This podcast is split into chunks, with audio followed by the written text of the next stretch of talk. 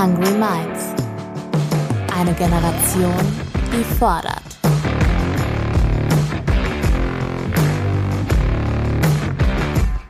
Mit und von Ronja Ebeling.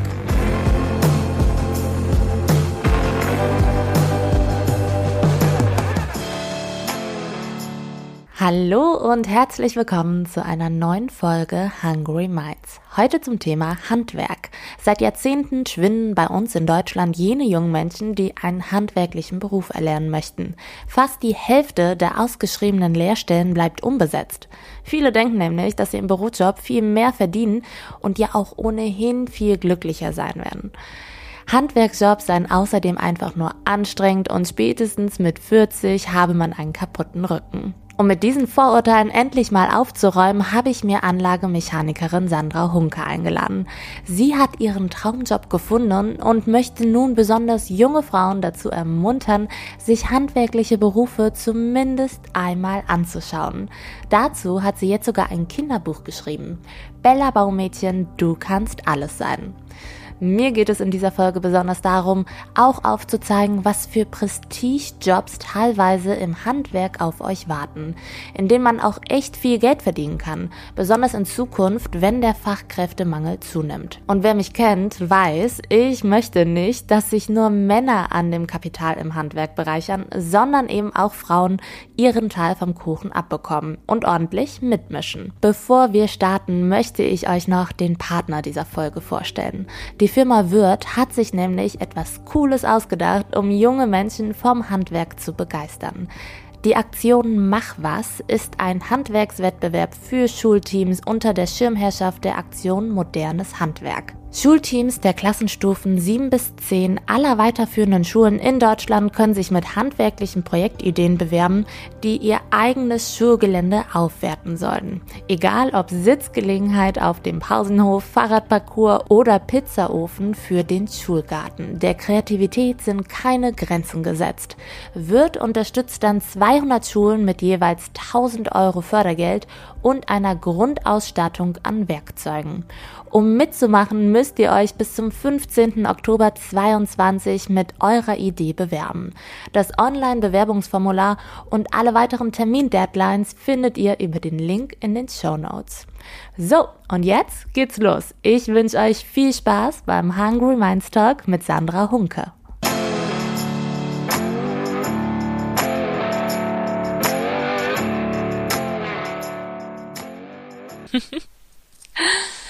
Sandra, ich wollte tatsächlich schon eine ganze Weile eine Aufnahme oder eine Podcast-Folge zum Thema Frauen in Handwerk machen. Und ich habe die ganze Zeit nur auf eine perfekte Protagonistin bzw. Gesprächspartnerin gewartet. Ich glaube, ich habe sie jetzt gefunden. Yeah! Das ist ein sehr wichtiges Thema. Finde ich sehr gut, dass du dieses Thema aufgreifst. Ich habe es im Intro schon gesagt, du arbeitest als Anlagemechanikerin auf der Baustelle. Früher hieß dieser Job ja Klempnerin. Mittlerweile äh, ist das ja deutlich komplexer. Also äh, vereinfacht gesagt sorgen AnlagemechanikerInnen dafür, dass das Wasser irgendwie läuft.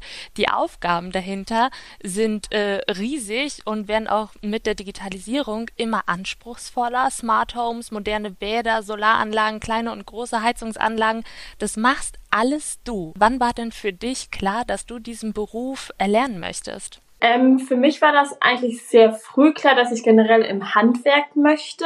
Da mein Papa selbstständiger Fliesenleger ist, habe ich den Bezug sehr früh zum Handwerk gehabt und habe ähm, sehr viel in der Werkstatt bei uns zu Hause mitgeholfen und habe vorher, ähm, ähm, ja, wo die Schule dann soweit fertig war, ne, entscheidet man sich natürlich für einen Ausbildungsberuf und ähm, habe ja ähm, hab ein Praktikum gemacht und habe mich dann in Kohlstedt bei uns hier um die Ecke bei einem Betrieb ähm, vorgestellt und habe ähm, eine Woche Praktikum gemacht und habe mich sofort in diesen Beruf verliebt und da, also eigentlich nach dem zweiten Praktikumstag war das eigentlich schon klar, dass ich das gerne machen möchte.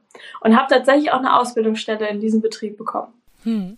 Du hast jetzt am Kinderbuch geschrieben, Bella Baumädchen, du kannst alles sein. Sag doch einmal in eigenen Worten, worum es in diesem Buch geht, bevor wir zu deiner eigenen Laufbahn ähm, skippen. Ähm, Bella Baumädchen geht es darum, dass es ein kleines Mädchen, die äh, mit Klischees aufräumt und Kinder stärken soll, dass es für Träume kein Nein gibt, dass sie ähm, alles werden können, was sie möchten. Und da sorgt jetzt Bella für. Bob der Baumeister ist jetzt in Rente gegangen. Bella ist jetzt da und soll ganz viele Kinder stärken. Ähm, auch, wenn's, wenn, auch wenn du ein Mädchen bist, dass du äh, sehr gerne ins Handwerk gehen kannst. Und ähm, dieses Buch soll einfach ganz viele Kinder stärken und selbstbewusst machen. Bella repariert und baut total gerne, anstatt mit Puppen zu spielen. Die anderen Mädchen verstehen Bella dann nicht so richtig. Die Jungs lachen sie sogar aus. Wie nah ist Bella denn an deiner Person dran? Also ich bin eins zu eins Bella. ich bin eins zu eins Bella. Also das sind einfach solche Sachen, die ich auch ähm, natürlich erlebt habe, wo ich nicht so viel mit Puppen gespielt habe, eher Papa in der Werkstatt geholfen habe. Waren natürlich auch Kinder, die das überhaupt gar nicht verstanden haben. Und ähm, ja, die Jungs, die haben mir das natürlich nicht zugetraut, dass ich jetzt irgendwas Schönes baue, auch wenn es mit Papa zusammen ist. Ähm, das war damals in der Schule so, das war auch im Kindergarten so. Also das ist eigentlich eins zu eins ich, ja. Wie hast du es denn geschafft, dich davon nicht beirren zu lassen und trotzdem deinen Berufswunsch nachzugehen? Weil es hätte ja auch sein können, dass du diese Glaubenssätze, die immer noch mit Geschlechterklischees verbunden sind, ähm, dass du die so übernimmst und sagst, okay, wenn die anderen sagen, ich kann keine Handwerkerin werden, dann kann ich das auch nicht. Ja, ist totaler Bullshit. Ich hatte tatsächlich das Glück, dass ich ähm, von, meiner, äh, von meinen Eltern sehr, sehr äh, gestärkt worden bin und die immer hinter mir standen und eher gesagt haben, ähm, ey, du kannst alles sein, was du möchtest, Sandra. Und wenn du auf dem Bau arbeiten möchtest, mach das. Das liegt dir, du hast Talent, du arbeitest gerne mit deinen Händen. Und es ist egal, was du werden möchtest. Wir unterstützen dich bei allem.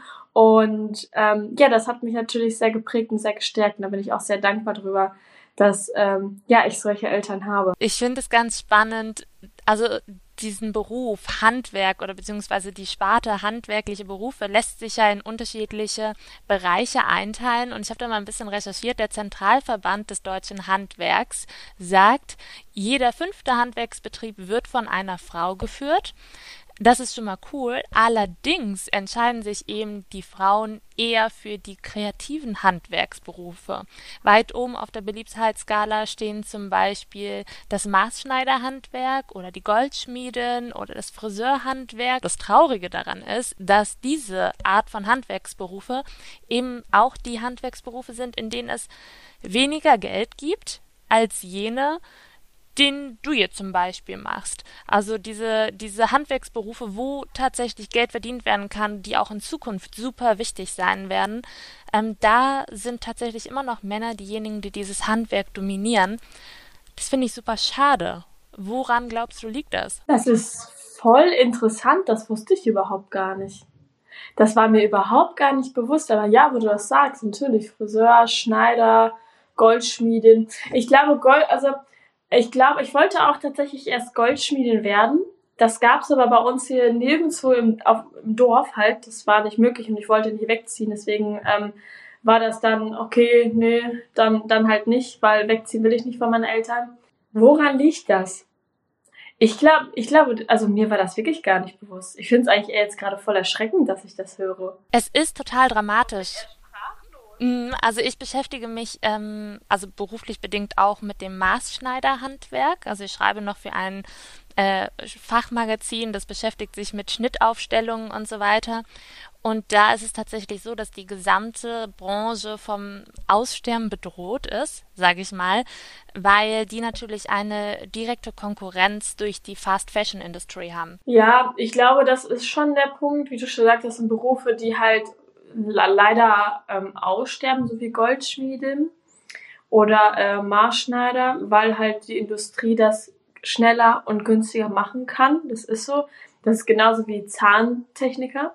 Ich hatte letztens einen Kunden, der ähm, hatte ähm, da, wo ich das Bad gebaut habe, seine Werkstatt und der hat mir auch erzählt, ich bin froh, dass ich das jetzt Rentner bin, weil dieser Beruf wird halt wirklich von der Industrie total ähm, übernommen, ne? Und dann verdienen sie natürlich nicht mehr so, so, so viel Geld. Das ist halt, das ist halt das Problem in der Sache. Und das ist halt so auf dem Bau halt nicht möglich, dass mal eben ähm, ja, mit Robotern oder irgendwie ja zu ersetzen. Ne? Also Anlagenmechaniker ist ähm, ein Beruf, der auf jeden Fall Zukunft hat. Wir ähm, entwickeln uns ja äh, stetig weiter. Wir werden immer moderner und vor allen Dingen nachhaltiger. Und äh, Solartechnik, Erdwärme, Wärmepumpen und das ist auf jeden Fall ein Beruf, ja, der wird einfach nicht aussterben. Also uns, uns kann man mit ähm, Robotern nicht ersetzen. Ähm, wir wollen was für die Umwelt tun. Dementsprechend werden wir auch anders irgendwann heizen müssen. Und wer muss es halt installieren? Wir Installateure. Und das ist genauso wie Dachdecker, das ist wie Maler, das ist wie Tischler. Das sind einfach alle solche Berufe, die immer Zukunft haben werden und ähm, wo du immer gutes Geld verdienen wirst. Weil das kann von einer Industrie nicht, ähm, ja, nicht geklaut werden. Glaubst du, dass diese handwerklichen Berufe glücklicher machen?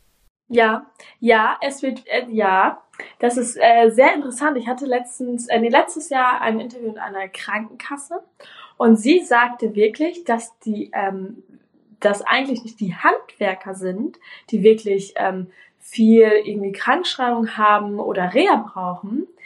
Ähm, das sind eher die Büroleute, die wirklich dann Unterstützung brauchen, weil sie einen Burnout haben oder einfach kaputt sind oder sonstiges ähm, und nicht die Handwerker, weil wir einfach ein totales Erfolgserlebnis jeden Tag haben für unseren Kopf und für unsere Seele, dass wir wirklich sehen, was haben wir gemacht mit den Händen und natürlich kommt irgendwann, wenn man keinen Sport macht, Knie, Rücken, ne? Deswegen immer Sport machen, ganz ist wichtig, äh, damit man auf jeden Fall gesund bleibt. Aber ähm, ja, das war auch sehr interessant. Aber sie hat vollkommen recht, weil wir haben wirklich so ein Erfolgserlebnis jeden Tag, das ist so toll und das ist so ein tolles Gefühl, wenn man wirklich was fertig gebaut hat und der Kunde kommt rein und sieht dieses fertige Objekt und sagt einfach, boah, toll, und steht da mit äh, Pipi in den Augen so und freut sich über das neue Bad. Das ist ein ganz, ganz tolles Gefühl. Also es gibt da keine wirklich repräsentativen Umfragen zu. Es gibt dann immer nur so, so kleine Umfragen auf Kunununu und so weiter. Ich glaube aber tatsächlich, dass das stimmt. Und mein Bauchgefühl sagt mir, dass es super viele Menschen, gerade auch während der Pandemie gab, die überlegt haben, oder so, sich so ein kleines Gedankenexperiment hingegeben haben, boah, was wäre denn jetzt, wenn ich nicht im Homeoffice die ganze Zeit vor dem Computer sitzen würde, sondern tatsächlich etwas Handwerkliches machen würde und abends sehen würde, was ich geschaffen habe. Ich bin davon überzeugt, dass das tatsächlich also richtig, richtig glücklich macht. Ich meine, die Baumärkte waren ja nicht ohne Grund überlaufen, ne? Stimmt.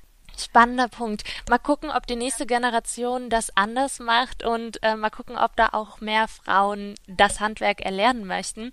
Ich möchte gerne mit dir darüber sprechen, warum bislang so wenige Frauen einen handwerklichen Beruf erlernen oder beziehungsweise einen ähm, klassisch männlichen handwerklichen Beruf. Das sage ich jetzt mal so, um diesen äh, Friseurbetriebe und beziehungsweise das Maßschneiderhandwerk so ein bisschen auszuschließen.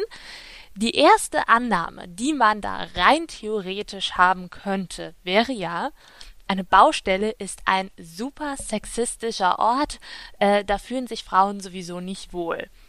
Welche Erfahrungen hast du denn gemacht? Stimmt dieses Vorurteil, diese Annahme? Die meisten wissen natürlich auch, dass ich, ähm, dass mein zweiter Job ähm, das Modeln ist und es kommen oft so Sprüche, wir sind hier nicht auf dem Laufsteg, hast du wieder gemachte Fingernägel, pass auf, dass du dir die Fingernägel nicht abbrichst.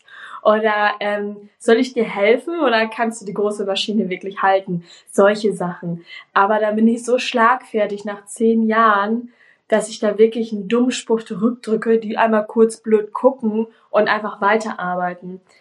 Ähm, ich glaube, dass wir Frauen, ich glaube nicht, ich weiß es, dass wir Frauen so selbstbewusst geworden sind, dass wir uns darüber überhaupt gar keine Sorgen mehr machen sollten, äh, über solche Sprüche oder solche Momente.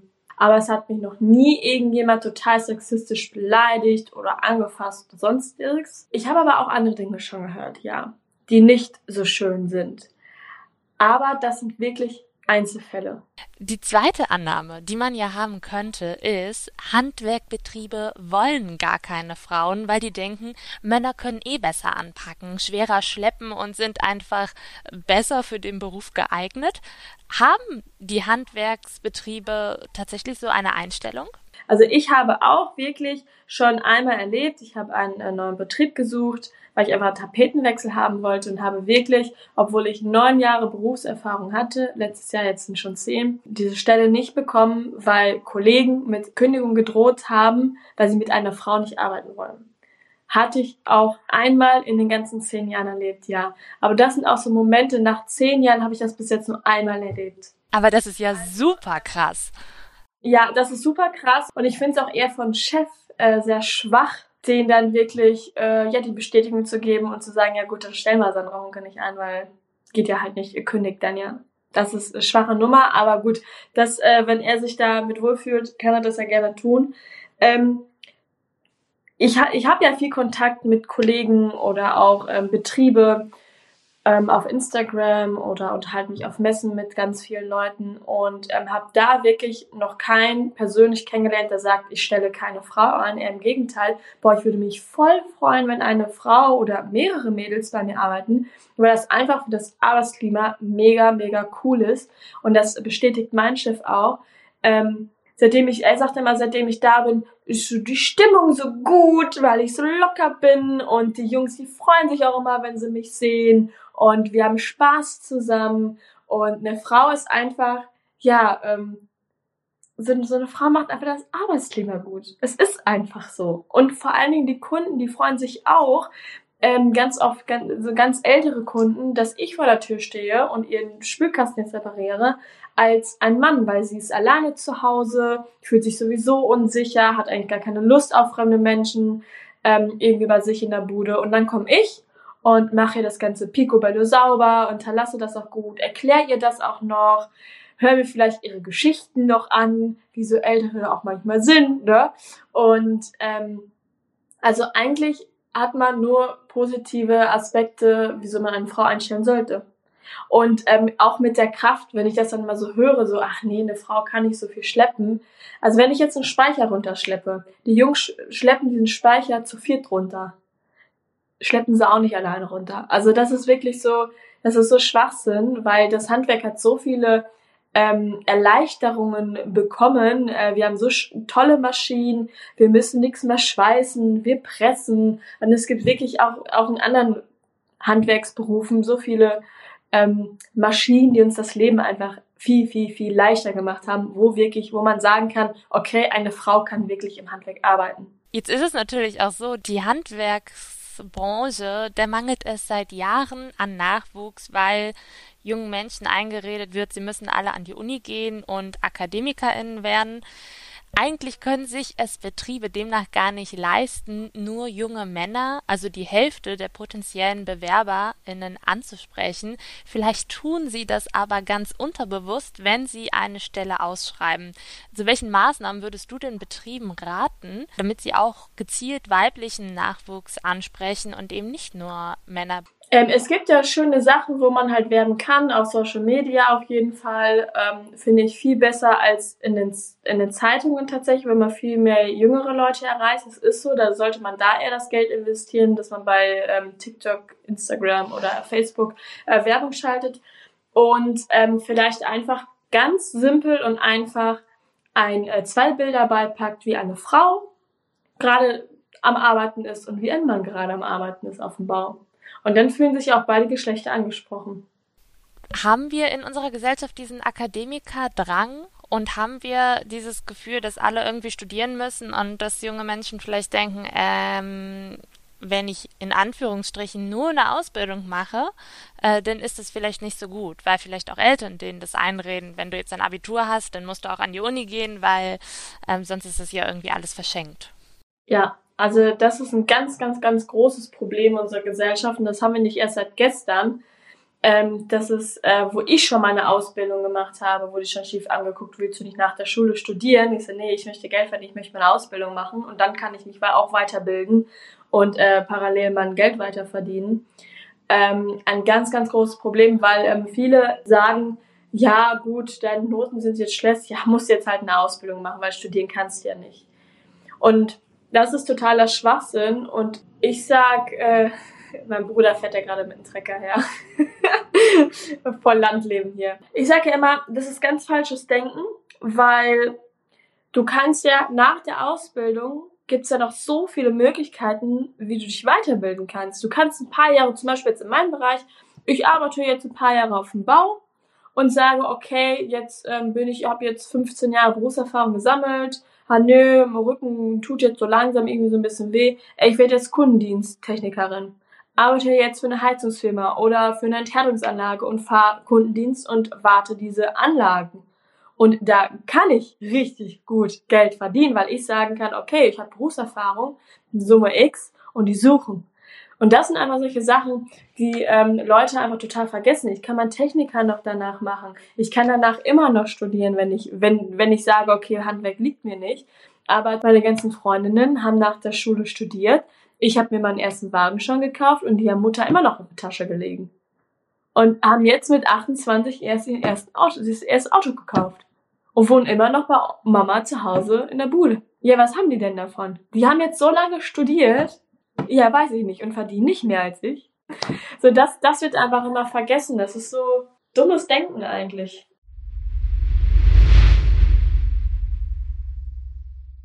Eine kurze Einblende und die Frage, was passiert, wenn es passiert? Ja, was passiert denn, wenn wir den Fachkräftemangel nicht stoppen können und alle weiterhin an die Uni rennen und niemand einen Handwerksberuf lernen möchte? Laut Zentralverband des deutschen Handwerks fehlen derzeit bundesweit 250.000 Mitarbeitende. Der Personalmangel hat Folgen. Durchschnittlich liegt die Wartezeit, bis ein Auftrag begonnen werden kann, bei knapp neun Wochen. Im Bau- und Ausbaubereich sogar bei 10 bis 15 Wochen. Es können aber auch mal deutlich mehr sein. Der Fachkräftemangel führt zusammen mit den derzeit stark gestiegenen Preisen für Baumaterialien zu höheren Kosten für Handwerkerleistungen. Ob das nun gut oder schlecht ist, ist letztlich eine Frage der Perspektive. Es ist natürlich erstmal gut für die Handwerkerinnen, die viele Nachfragen haben und sich gewissermaßen aussuchen können, was sie machen. Schlecht ist es für Menschen mit geringem Einkommen, die sich Leistungen dann nicht mehr leisten können. Wenn das im Winter dann zu einer kaputten Heizung führt, die nicht repariert wird, ist das alles andere als gut. Und wenn Bauen teurer wird, wird auch Wohnen teurer. Die Knappheit der Fachkräfte im Handwerk wird zur Bremse für die Bauwirtschaft und es kann kein neuer Wohnraum entstehen oder alter aufbereitet werden, obwohl wir ja dringend Wohnraum brauchen. Nicht zuletzt ist die geplante Energiewende gefährdet, wenn es niemanden gibt, der sie technisch umsetzen kann. Nach Daten des Bundesinstituts für Berufsbildung konnten die Betriebe im vergangenen Jahr 30 Prozent der Ausbildungsplätze für BetonbauerInnen, BodenlegerInnen und GerüstbauerInnen nicht besetzen. In anderen Bereichen ist es noch krasser. Viele ExpertInnen teilen deswegen die Meinung, ohne Zuwanderung wird es nicht gehen. Der Chef der Bundesagentur für Arbeit, Detlef Scheele, prophezeite kürzlich, dass Deutschland eine Zuwanderung von 400.000 Arbeitskräften im Jahr benötige, damit der zunehmende Arbeitskräftemangel nicht nur im Handwerk halbwegs begrenzt werden könne. Jede zweite Person mit Fluchthintergrund lernt mittlerweile einen Handwerksberuf. Umso wichtiger ist es, dass Betriebe diese Menschen in ihren Stellenausschreibungen gezielt ansprechen und genau überlegen, mit welchen Benefits sie diese Mitarbeitenden halten und auch unterstützen können. Zum Beispiel mit einem wöchentlichen Sprachkurs, für den sie dann auch freigestellt werden. So kann vielleicht auch der hohen Durchfallquote in den Prüfungen entgegengewirkt werden, die in manchen Bereichen echt hoch ist. Im Sanitär- und Heizungsbau liegt sie bei 55 Prozent, was deutlich macht, nur weil ein Ausbildungsvertrag unterschrieben ist, heißt es nicht, dass am Ende auch echte HandwerkerInnen bei rumkommen. Umso wichtiger ist es daher, dass Azubis und Betriebe gut zueinander finden und genau wissen, was sie überhaupt voneinander wollen.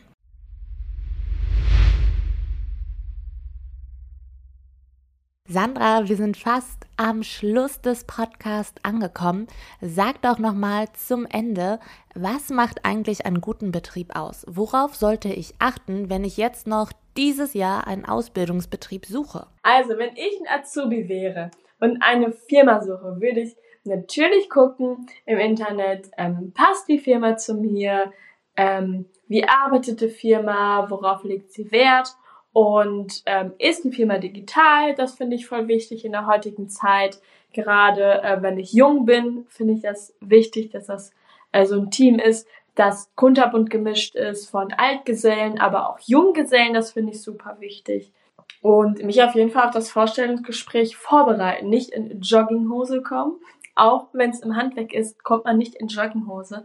Man braucht es auch nicht mit anzukommen, sondern einfach eine lockere Jeanshose, ein schönes Hemd, eine schöne Bluse oder einen schönen Hoodie. Es geht auch keine Cappy, um mich wirklich ähm, vorbereiten auf das Vorstellungsgespräch und ähm, ja, mich über die Firma informieren, dass ich wirklich über die Firma alles weiß. Super, tipptopp. Sandra, ich danke dir für das schöne Gespräch, für deine Zeit und äh, dafür, dass du deine Erfahrung mit uns geteilt hast. Wenn euch das Gespräch mit Sandra gefallen hat und ihr noch mehr von ihr hören und sehen wollt, dann folgt ihr doch auf Instagram. Ich habe den Account von Sandra unten in den Show Notes verlinkt, genauso wie ihr Buch Bella Baumädchen. Du kannst alles sein und wer weiß, vielleicht haben wir wir die ein oder andere Person inspirieren können, sich fürs Handwerk zu entscheiden, für eine Ausbildung oder vielleicht auch für eine Umschulung. Ich freue mich auf jeden Fall auf euer Feedback, äh, das ihr mir gerne über Instagram oder LinkedIn schicken könnt. Schreibt uns gerne auch eine Bewertung für diesen Podcast. Das findet leider viel, viel zu selten statt. Ähm, darüber würde ich mich sehr freuen. Und ansonsten sage ich bis zum nächsten Mal.